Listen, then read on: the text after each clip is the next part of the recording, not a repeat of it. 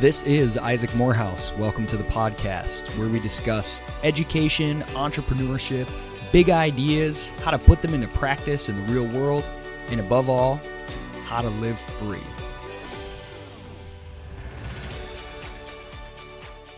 All right, so TK, I called you. Uh, actually, I didn't call you. I just scheduled this interview with you. And I did it in this moment of inspiration where I was like, oh my gosh, this is going to be a great conversation. Me and TK are going to kind of go at it. We disagree a little bit. And I was really feeling it. I was imagining what like the greatest podcast episode ever. And then I went and opened up my calendar. We, we should have just recorded it in the moment because I opened up my calendar invite today. Like, okay, me and TK are talking. What are we going to talk about? And I read the little description I put in there and I was like, what was I thinking? How, what was this? Why was this supposed to be so good? I don't remember that moment that I was in. So we can go we can go anywhere with it. But what what I what I had originally thought was I want to talk about this incredibly annoying habit you have of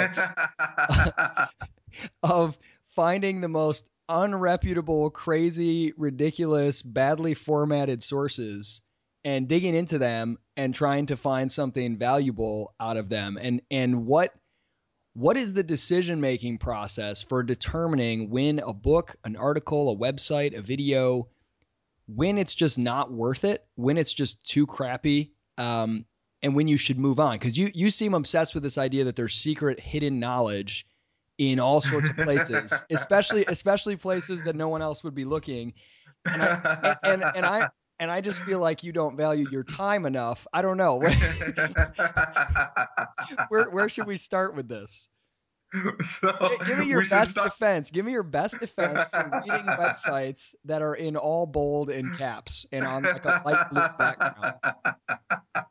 Hey, we should probably start with me checking to see if this is an intervention or a podcast conversation. we'll see how it ends up. You're like worried about how I use my time, so you had to get me on the air to uh, confront me. I can't get through to you one on one, so maybe if I get you on the podcast, maybe if I set up a, a, fake website with a picture of like a crazy old cat with a cat. No, I mean honestly, honestly, what goes through your mind when you pick out books? I mean, I remember way back in the day, we would go to a bookstore and you would pick up the like craziest looking book you could find and you would and you would be five pages in and you'd be like yeah there's nothing good in here. I'm gonna i better keep going you know? What what is the process for you of, of finding new ideas and and when do you say this there's nothing good here i'm moving on? Oh man. Well as i get older and free time solitude becomes harder to come by I get a little bit more selective in in what I choose to read and how much time I give to uh, a bad book. I mean, for the first time in my life, about a year ago, I didn't finish a book. I was reading a book. I was about four chapters in, and I thought to myself, I'm just not liking this book. But I, I, almost had this dogmatic commitment to just finish it for the sake of finishing it, and I, and I gave myself the permission to not finish it. So wait, I am getting wait, a wait, hold on. You're telling me prior to that You've finished every book that you've started. Yep. Do you regret? That, do you regret that? No, man. I, I, have no regrets in, in my pursuit of knowledge. You know why? But, because but so I many think, of those books that you started like turned out to not be good, right? Yeah, but you know what? That's kind of like business ideas. It's like if you ask an entrepreneur, if you say to an entrepreneur, you've started four businesses and the first three of them fell, do you have any regrets? I'm sure they're going to tell you something like, yeah, but the experience was so valuable. I learned so much. Right, but hold Some on. The, they walk away when you figure out that it's going nowhere. The quicker you walk away, the better, though, right? In business.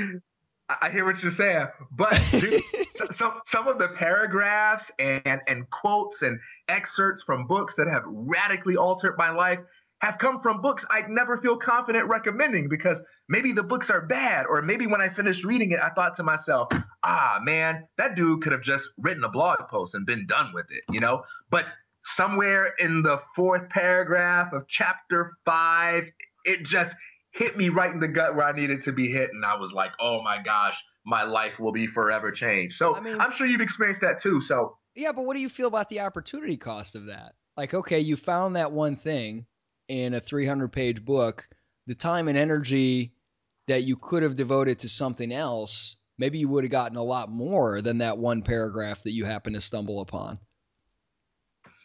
I mean that that's a possibility with any kind of choice you make. I don't I'm not a paranoid type type of dude, so that's not something I spend a lot of time worrying about because that's true of pretty much any book you read. But that's not an experience I have a lot.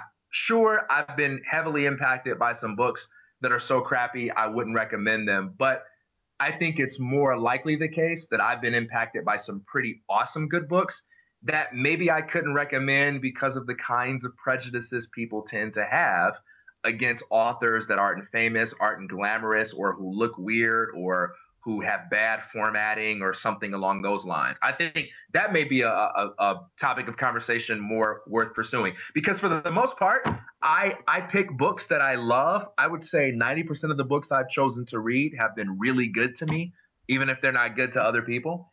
And I've just never given a lot of thought to things like, what does this guy do for a living? Who's this guy to be teaching me X, Y, Z? Right, I just right. care about. I just yeah, yeah. Go ahead. Yeah, go yeah. Ahead, go okay, so hold on, because I because I'm totally with you that I don't I don't think like the author what they do what their personal life is like uh matters to me and i don't think it like yeah. if the ideas are good the ideas are good they stand on their own what what right. I don't get, and first of all, you're not being nearly confrontational enough. You're being too nice, and you're making me look like a jerk.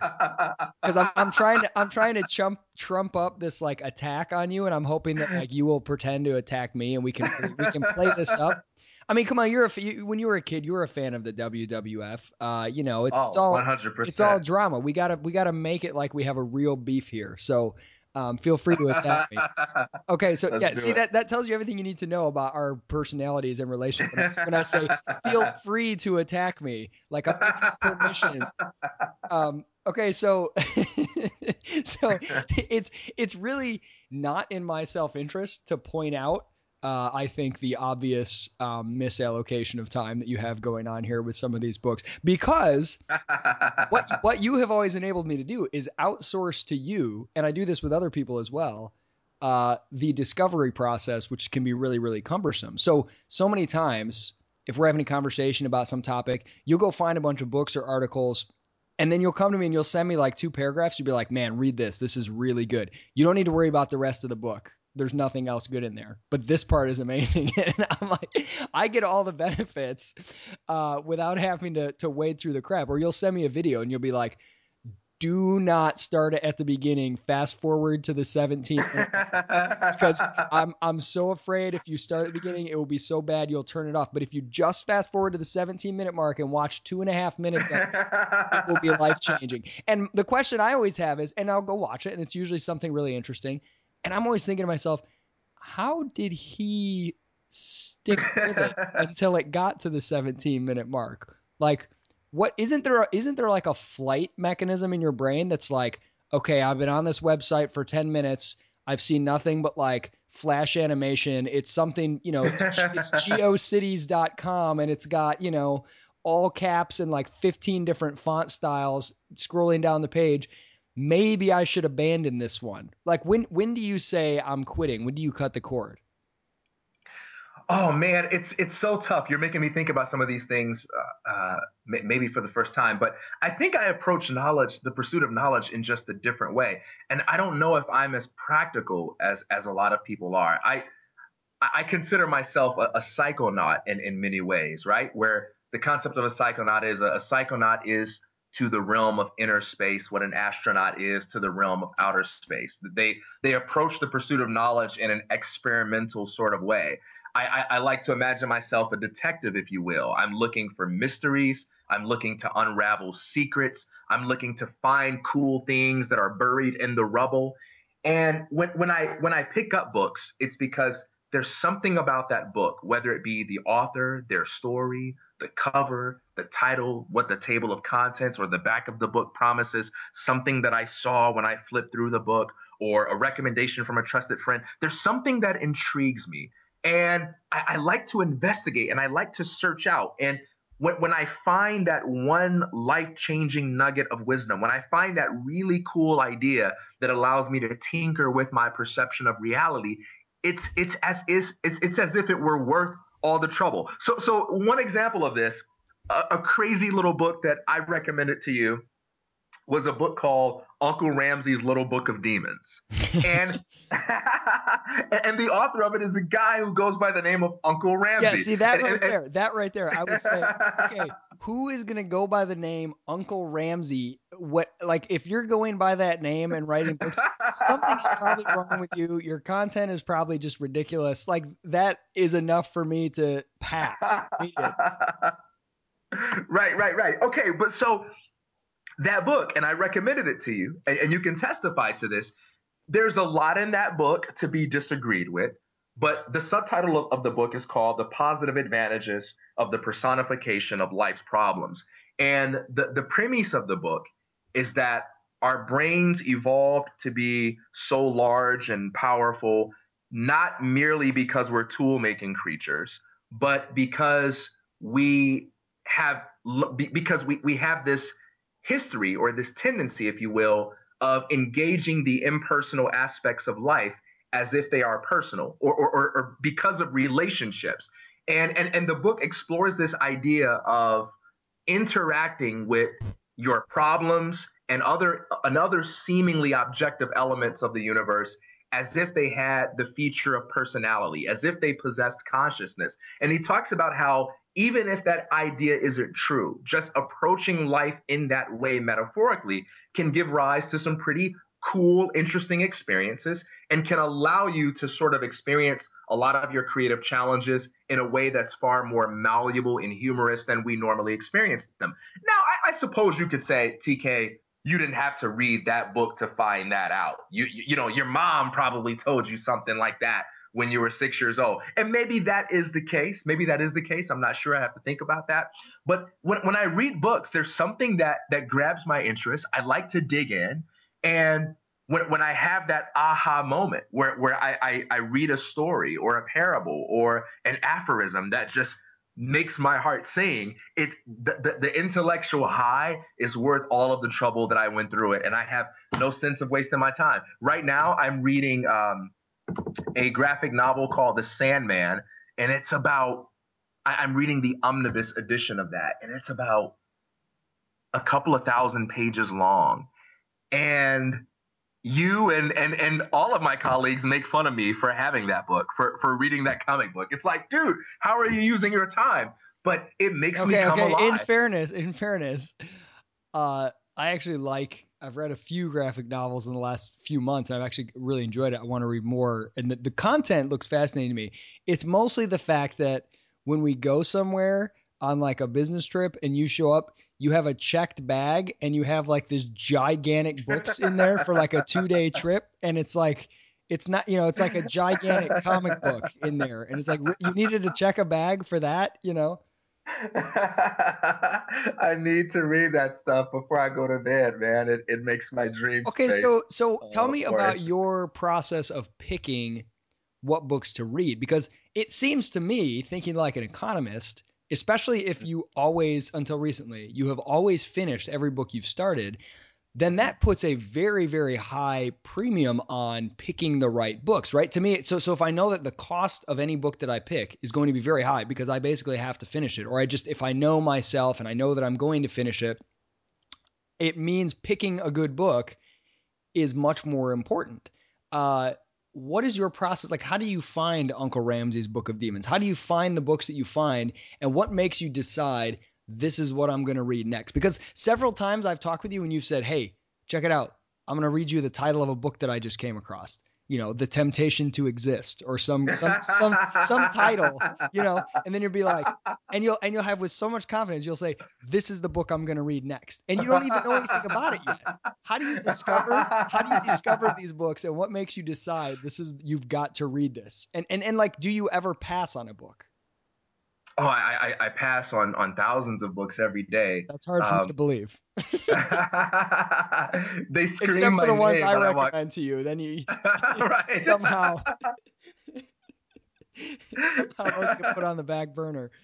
I, I think I've passed on ninety five percent of the books you've asked me to read for business purposes. You'd be such a better person. You know, I, I'm pretty irresponsible with my reading, and, and I'm proudly irresponsible with it. I don't I don't read the things I think I ought to read. I, I read the things that allow me to explore my own curiosities and, and my own questions. And thankfully, I, I had parents who never discouraged me from reading what I want to read. And so I've had a love for reading ever since I was a kid. So for me, I base a lot of it on a combination of intuition, feeling, curiosity, a sense of wonder. For me, philosophy is a form of play. I, I, I don't take it that seriously. I, I think it's important. And so I, I take it seriously in the sense of I regard it as a significant and important activity, but I don't take it seriously in the sense of feeling like it has to be dense or boring or I have to be very responsible about this. And oh my gosh, I can't read this book because by golly, that's much too fun and frivolous. I ought to be reading this because uh, perhaps I would be a much more respectable human being. I think if you want to be interesting, you have to be interested. If you want to be fascinating, you've got to be fascinated. If you want to be engaging, you got to be engaged. And so but my do first you have to be fascinated be... by everything? I mean, uh, no, no, but but it, seriously, in really practical terms.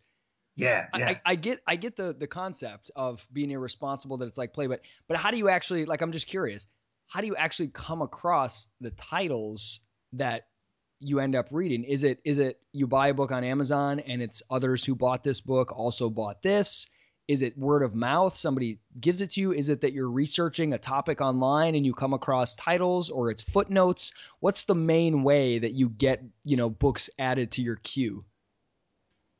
So when I read a book that I like, I tend to look at the footnotes to figure out what that author researched. So there's a book that I, I checked out called The Stolen. It's called Stolen Life, and it's it's subtitled The Social Theory of Magic, and it's a blend of sociology, anthropology, philosophy, and psychology. It talks a lot about the history of magic, how magical thinking has played a role um, in our understanding of self and the way societies are shaped and structured and so forth. And it's really, really interesting to me and so I, I, looked in the bibliography for that book, and there are just hundreds of books that that went into the research for this one.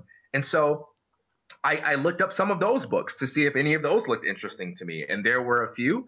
And so I, I ordered those, and, and of course I I look into them to see what the table of contents says. I, I I try to read excerpts from Amazon to see if it appeals to me.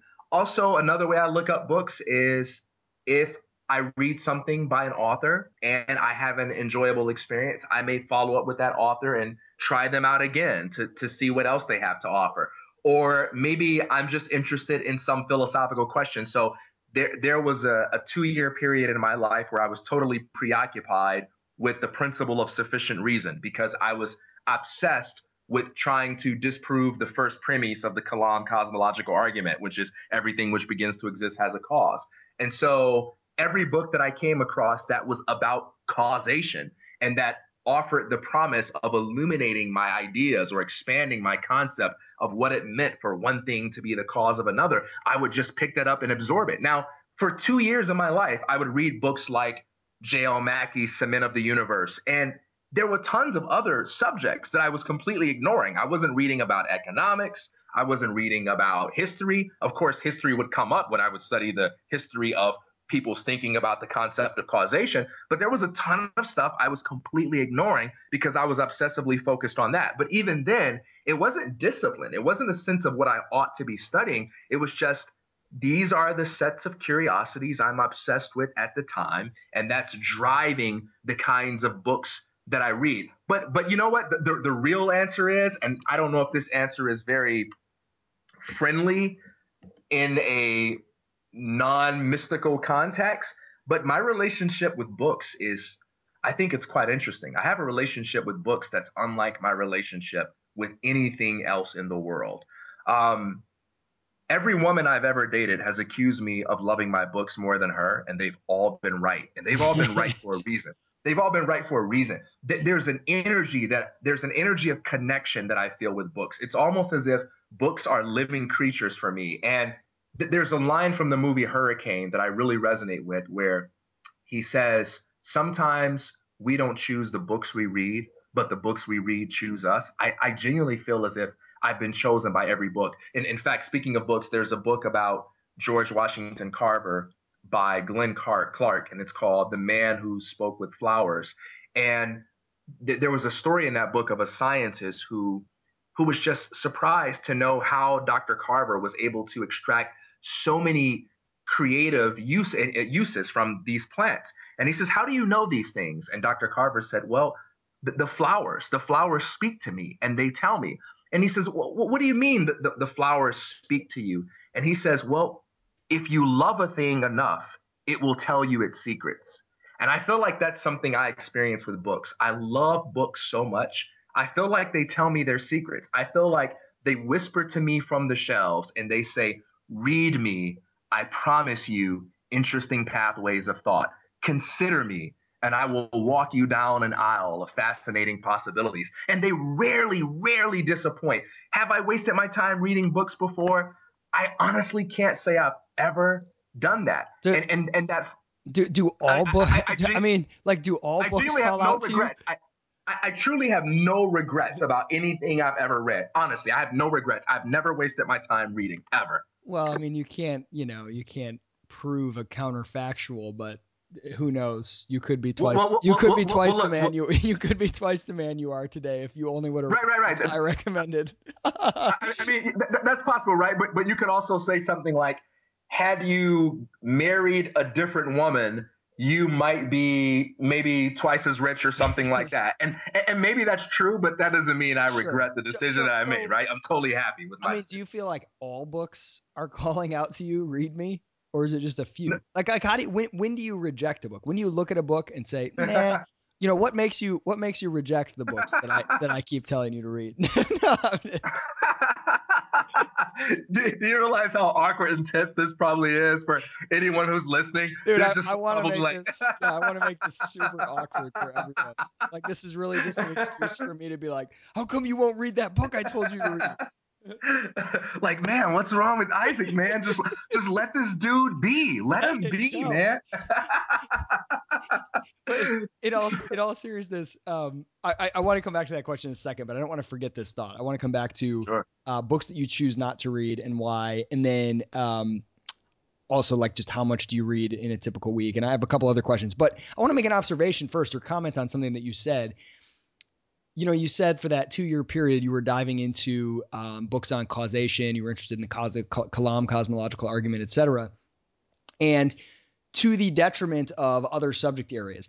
And something that I found with really, really brilliant people um, that I found in common, and it's sort of surprised me, is one they they're rarely hyper specialized um, so, I mean, you can be like a brilliant, I suppose, you know, engineer or physicist and be super, super specialized on that. But the types of sort of brilliant people who are overflowing with good ideas, they tend to be, uh, you know, sort of eh, liberal arts interested in the very classic sense of the term. They're very broadly interested in a lot of fields, et cetera, and sort of have a broad, um, multiple layers of, you know, intelligence in different areas rather than super, super specialized narrowly. But at the same time, highly ignorant of certain subject areas in a way without shame or remorse because they're not trying. So I know people who are trying to be well rounded, who are trying to be broad, and who are trying to be like, well, I want to make sure I'm well read and that I'm not overly specialized. And so they're always trying to balance out all the areas of knowledge they read. Oh, I want to balance my fiction and my nonfiction. I want to balance history with economics, with sociology, with math, with physics, with. And I, I don't know that that's necessarily bad, but I think it it lends to people being sort of uninteresting versus someone who is not highly specialized but reckless in when they get the bug, they get curious about something, they'll follow it as long as that might take. And so, you know, there are there are phases when you and I would talk where you were like, "Hey, I don't know any like literally nothing about history. I know nothing about it at all." And you had no shame of that. You're like, you're going to have to like send me some stuff to read about history or economics. And then you dove into economics, got really interested in it. But you were aware that all the things you were giving your full attention to meant that you weren't giving attention to other areas that you were very ignorant of. And you weren't ashamed of that. And there's almost like a naive, like an innocence that's kind of beautiful, like an intellectual humility. Um, you know, I remember uh, I met David Friedman one time, and and the guy's really brilliant in so many areas. I mean, he's he's writing on economics, and he's not even a you know he's not an economics PhD. He's teaching you know law. He's writing fiction, all this stuff, and he was having a conversation. I don't remember the, the details, but but the bottom line is there was something he sort of just admitted like he was completely ignorant of something in a different field, like history or something. And he was totally unashamed of it. It was just like, oh yeah, I haven't ever looked into that. I, I literally know nothing about it.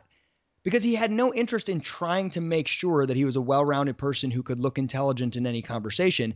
He's just like, intellectually curious and will follow whatever ideas he finds wherever they take him. And I think that's an interesting way to kind of parse that debate about whether or not people should specialize in, in areas that they're really good at or really love, or whether they should try to be well rounded. Um, I think you should be curious and interested in everything, but don't try to learn everything at once. Maybe, maybe be more irresponsible in what you're reading, and just if if you have a, a year where all you're interested in is graphic novels, maybe maybe just follow that. I don't know. There's something genuine there. Um, so that's just a commentary and I guess a compliment to you. But but I, I do want to get back to this. How do you when do you reject a book and say I'm not going to read this and why do you?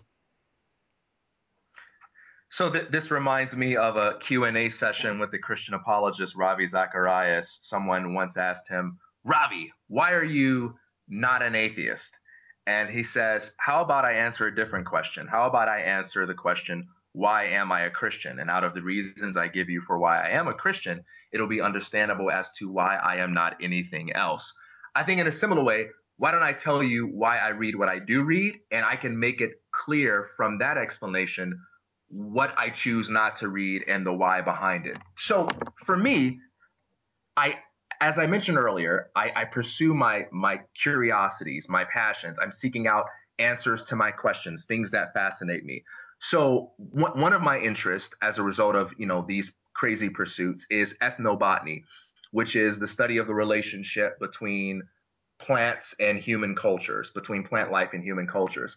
This interest is rooted from uh, a year long period where I just listened rooted? to about. That's a nice pun, by the way. Ah, I didn't I'll even just, catch that. I'll I'll leave that one alone and let you branch branch off into other topics. Go ahead, bud. Oh man, um, you annoy me like an insect when you interrupt. Was that was that was that good? Was that good? that was terrible, even by my standards. You're bugging me. I should have said that.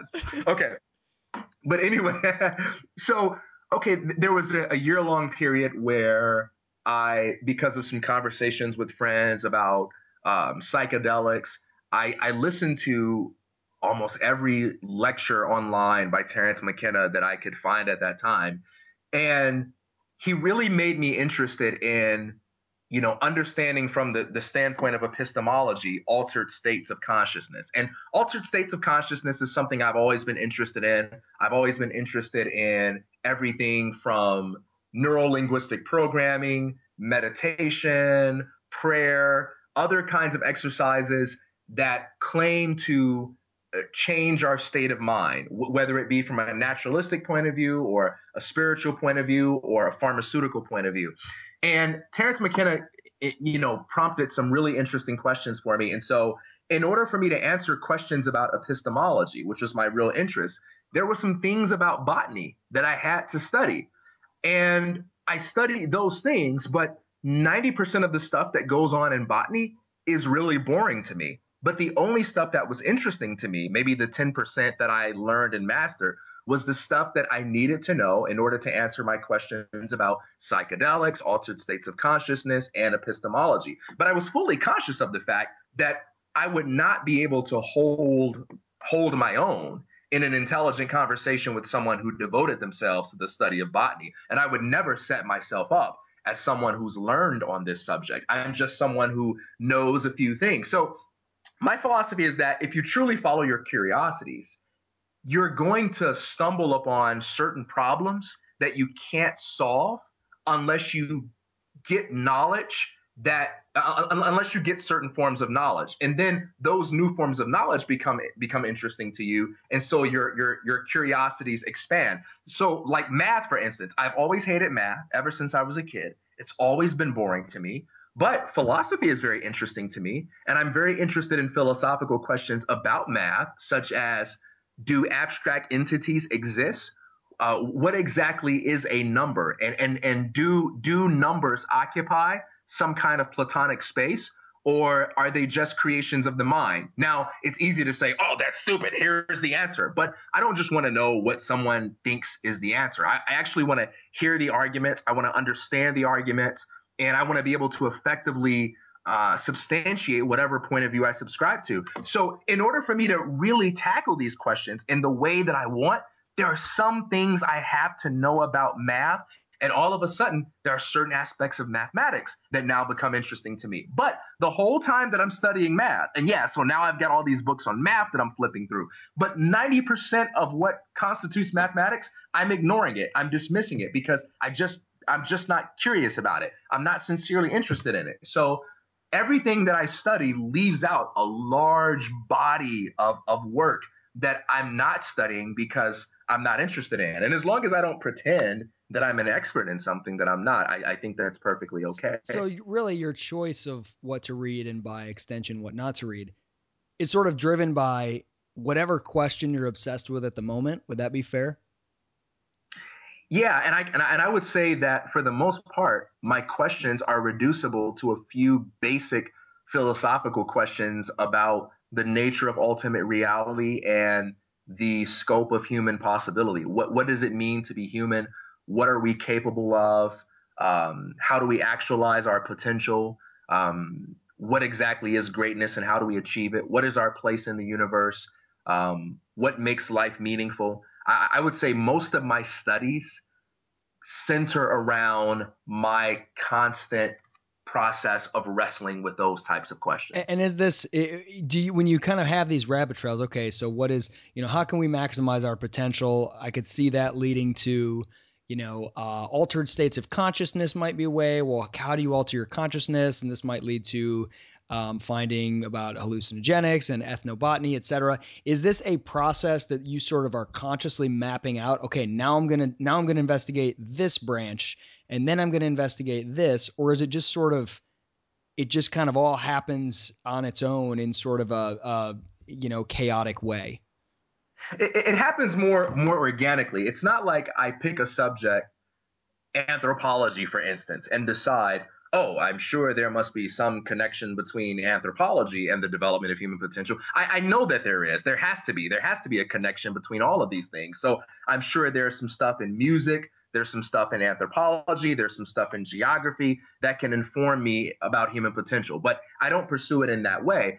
What, what I do is I, I start with my questions. I observe certain facts. I investigate certain sources, and maybe I'll come across an idea. So uh, I may come across an idea that looks cool to me, and I may I may ask myself, well, well, what is that? What, what, what subject or field of study does that belong to? Or you know, so so if someone talks about uh, you and I were actually having a conversation, and you you were talking about how all of the different species in in in, in ecosystem are connected, and how something that happens in you know in, in, one part of the world might affect something or someone in another part of the world. And, and what you what you were saying was interesting and i thought to myself well i need to know more about this because my my passion for understanding human potential has to go beyond the choices of an individual. But i want to i want to understand more about the incentive structures, more about the environmental effects, the sociological effects. And so that's what gave birth to an interest in ecology, in economics, in sociology, not because I felt I ought to be interested in those things, but because I discovered that some of the questions I was asking were were being addressed by those fields. And then, so I start there and I go, oh my gosh, like, I, you know, I, I, ecology sounds pretty fascinating. Let me look up some stuff on that, or I'll ask some friends for recommendations on that. And I'll flip through some books on that and order a couple and just, just, just dive in somewhere and, and, and keep exploring. So, I mean, in my, my imagination of you, you're going to, you know, the bookstore and you're looking, you, like, you go to a shelf and every single book you pick up you think sounds amazing. Now that can't be the way that it actually goes. I mean, are you just sort of leafing through, okay, here's a section, I'll look at this book, I'll look at this book, yeah, yeah, yeah. Ah, this one catches my eye. Or does every book truly sound amazing to you? Well, what's interesting about that is I think the more irresponsibly curious you are about the pursuit of knowledge, the the more everything does become interesting. So if, if you start off by saying, I'm going to study all the things I think I ought to study in order to be a well rounded person, I think you'll study a lot of things, you won't have a lot of fun, and who knows how much of that stuff you'll remember since you don't really care about it and you're just trying to be impressive or trying to be well rounded. But I think if you just start with one set of questions that are intensely interesting, you'll discover very quickly that there are problems you can't solve, questions you can't answer, avenues of thought you cannot uh, traverse if you don't go outside of those questions and get other knowledge, other forms of knowledge. So eventually, your your sense of curiosity does expand, and and you have an easier time finding more and more things interesting. So when I was a kid, I didn't find math and physics and geography interesting, but now as an adult, I find them very interesting because I see the connections. But I only see the connections because I've been intensely devoted to my curiosity. So now I would say the older I get, the more I do experience a phenomenon that kind of resembles that, where I go into a bookstore and I and I just feel overwhelmed. Like most of the stuff in there just seems really interesting to me. But but even then, I, I have certain questions that have a greater sense of urgency or a greater relevance to what I'm going through at that time in my life that that are my guide as well. In your case, Apart, it's usually the less connected to the present day the question is, uh, the more the more interesting. no, no. So, so on, it, it, it's usually the opposite direction of whatever you want me to read. oh man. Um, oh man. On, on your curiosity, is curiosity something that you have or you have had to cultivate or have you just always been relentlessly curious? Because for many people i mean i think i'm pretty curious and interested in the world um, but not at the same level that you are. Many people listening to this hearing you being like oh my gosh i'm just so overwhelmed. There's so many interesting things. I just have to have these questions answered. Every book is fascinating every topic. They can't relate to that. They feel like most things don't interest them. Most things seem boring. So do you think you're just born with curiosity or not? Or do you think you can cultivate that sense of like interest and wonder and curiosity about the world? Hmm. You know curiosity is like the blob. You ever seen that movie the blob? No. It did uh, it looked too cheesy so i didn't i didn't spend the time. Well this brings me to a point that that we often go back and forth about and maybe we should, should shift the discussion to that how all of the great cosmic secrets are carefully concealed in uh, horribly produced science fiction movies. But uh, you know, so, so in, the, in the blob, the, the the entity, the horrific entity, is just this massive blob. I don't know, it's like jelly or jello or something that the more you feed it, the more it consumes, the bigger it gets until it eventually threatens to take over the whole earth. But it starts like a little spill. So maybe a, a jar of jelly falls on the kitchen floor. And it's just a small little harmless blob, you know? But but then if you try to sweep it up, it consumes the broom and now it's a bigger blob. And it just grows and grows and grows. I think curiosity is like that. I think we all start with a small little harmless blob of curiosity and we can ignore it and it'll be what it is. Maybe maybe it'll even die out or go away, just dissipate. But if we feed it, the more that curiosity consumes, the more it expands, and the more we find the world as a whole to be fascinating. So for me, I don't think I'm naturally curious in all of these things I'm talking about with you. I think that curiosity is the reward for me being devoted to the small set of things I was curious about. And, and over time, because I fed into that curiosity, it, it's expanded. Does that make sense? Yeah, absolutely. There's sort of that moment where I mean, I see this with my kids all the time, and my mom used to do this to, do this to me. Now I do it to them. There's this moment where you have a question, and in that moment, you're kind of captivated by it, and you do the first easiest thing you can do to see if you can find a quick answer. So in the case of my kids, they ask me or or my wife, hey, you know, why is X, Y, and Z the case? And if I don't know, um, I will often be excited and be like, oh, I want them to pursue that question, which, by the way, I think is the worst thing to do to your kids. It makes them so uninterested. If you're like, why don't you go look it up when you get home? You can research that today. There's there's there's been thousands of books written about it. Philosophers have asked that question for that's a great question. Seek it out. Then they're like, "Oh my gosh, would you leave me alone and stop trying to teach me stuff?" Um, hey, that's funny because that's what my mom did to me at work. But go ahead. did it really? See, my mom used to do it to me, and I hated yep. it. She'd be like, "Well, why don't you look it up?" And I'd be like, "Nah, not that interested." so my kids. Well, well, maybe your mom was actually helping you.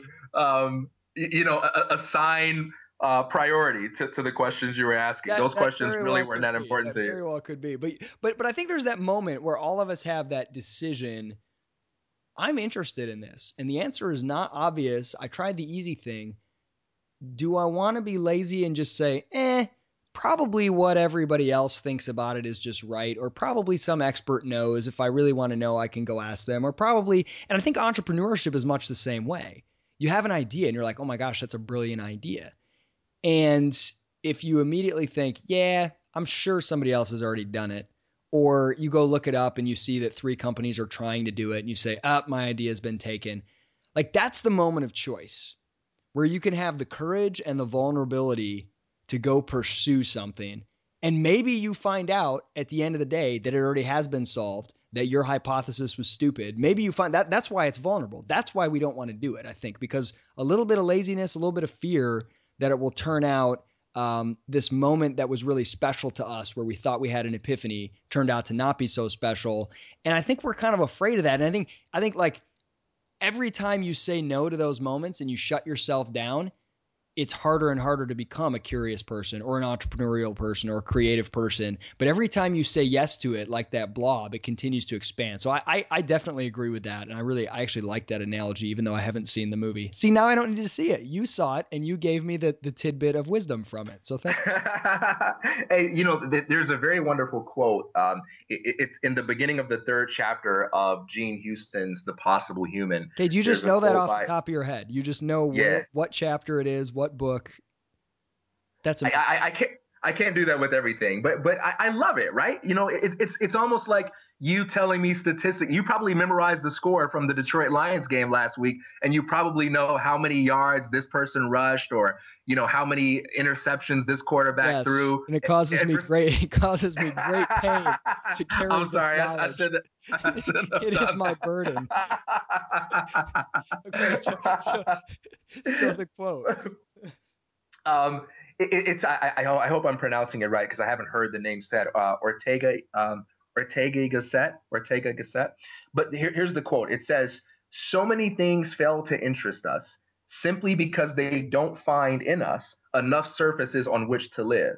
And what we have to do is to increase the number of planes in our mind so that a much larger number of themes can find a plane in it at the same time. So the idea there is that everything is connected and everything is potentially interesting. And if something strikes you as boring, it's because there's nothing in you that resonates with whatever it is you're observing. There's nothing in you that's capable of finding a point of connection with that thing.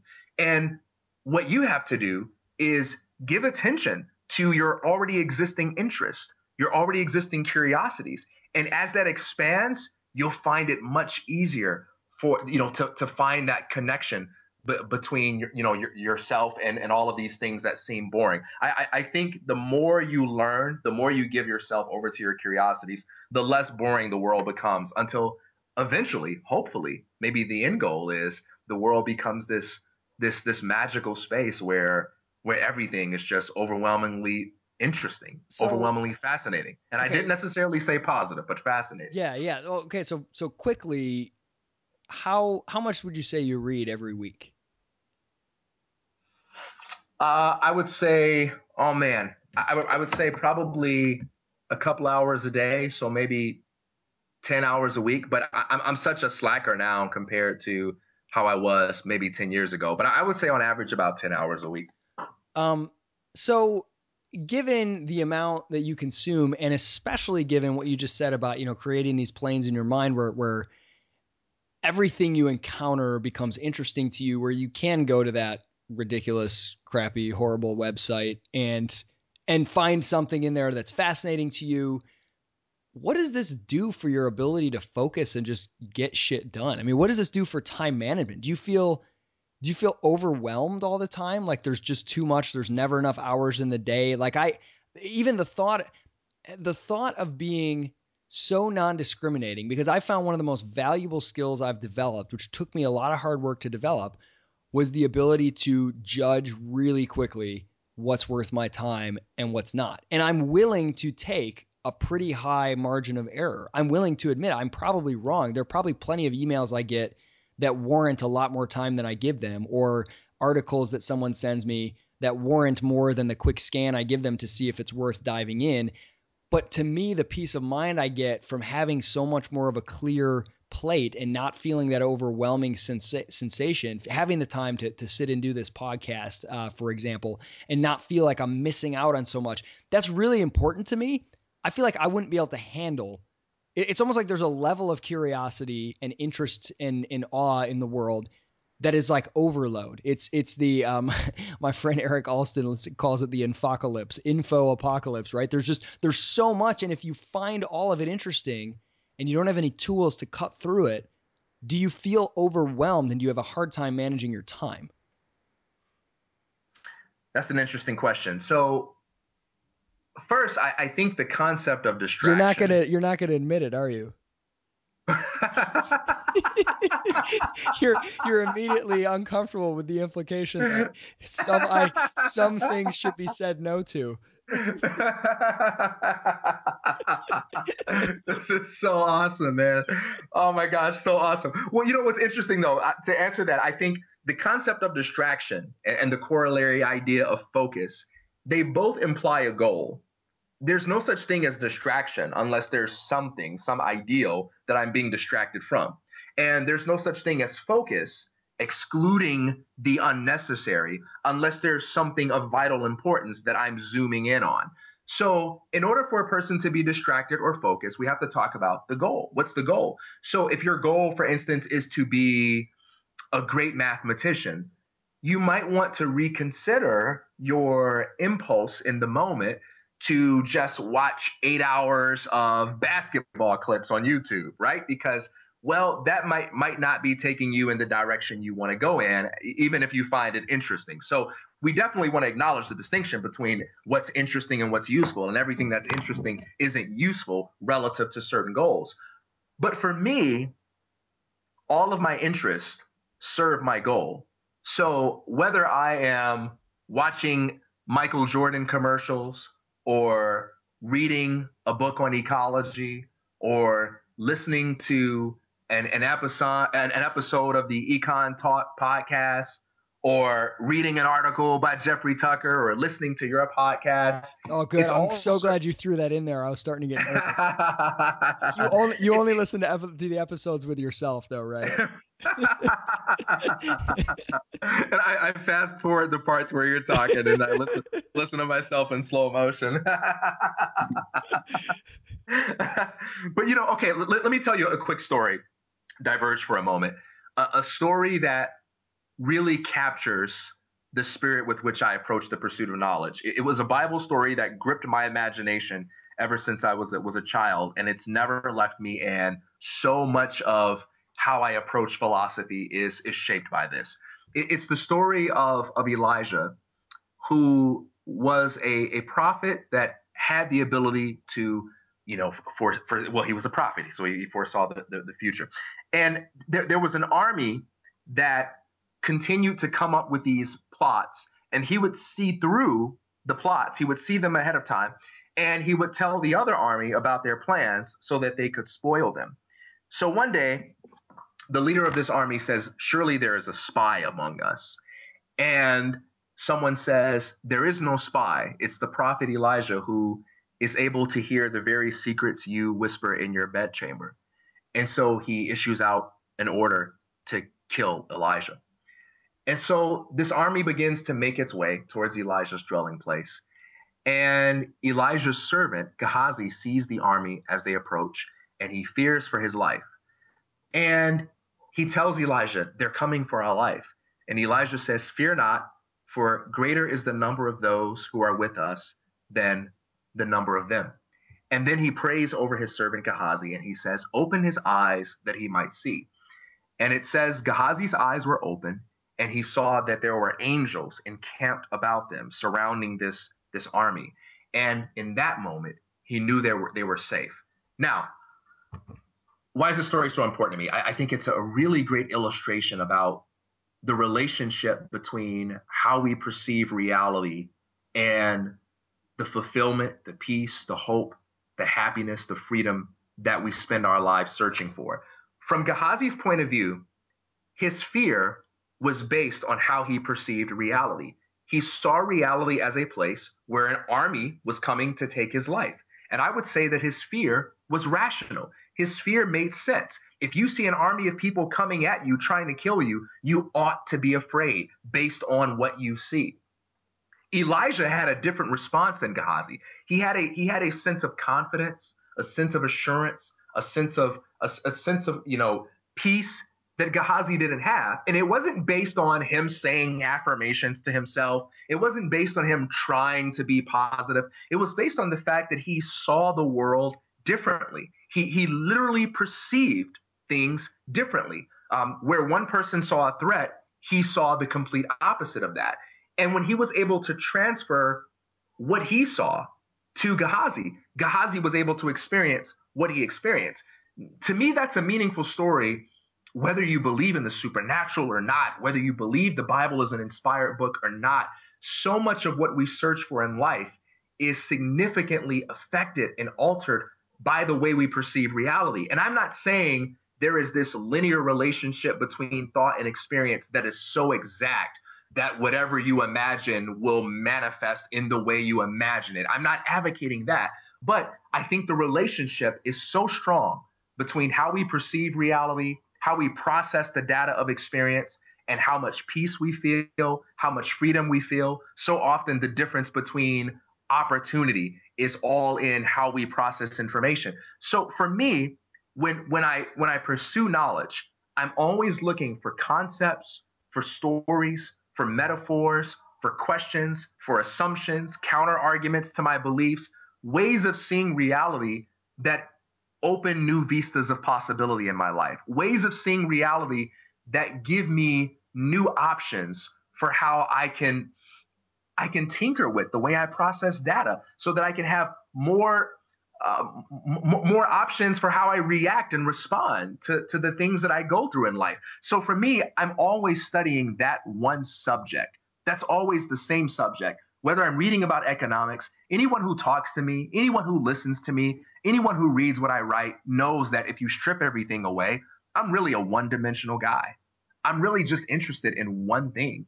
I'm just interested in exploring the possibility of being the predominant creative forces in our own lives. I'm really just interested in exploring the possibility of how far can we push our ability to alter the way we experience reality by tinkering with concepts by playing around with ideas. That's all i ever do. And it doesn't it doesn't matter if i'm reading math or reading sociology or reading economics i'm reading it for that one purpose. I'm only interested in that one thing. So for me i'm never distracted from that. I'm always locked into that.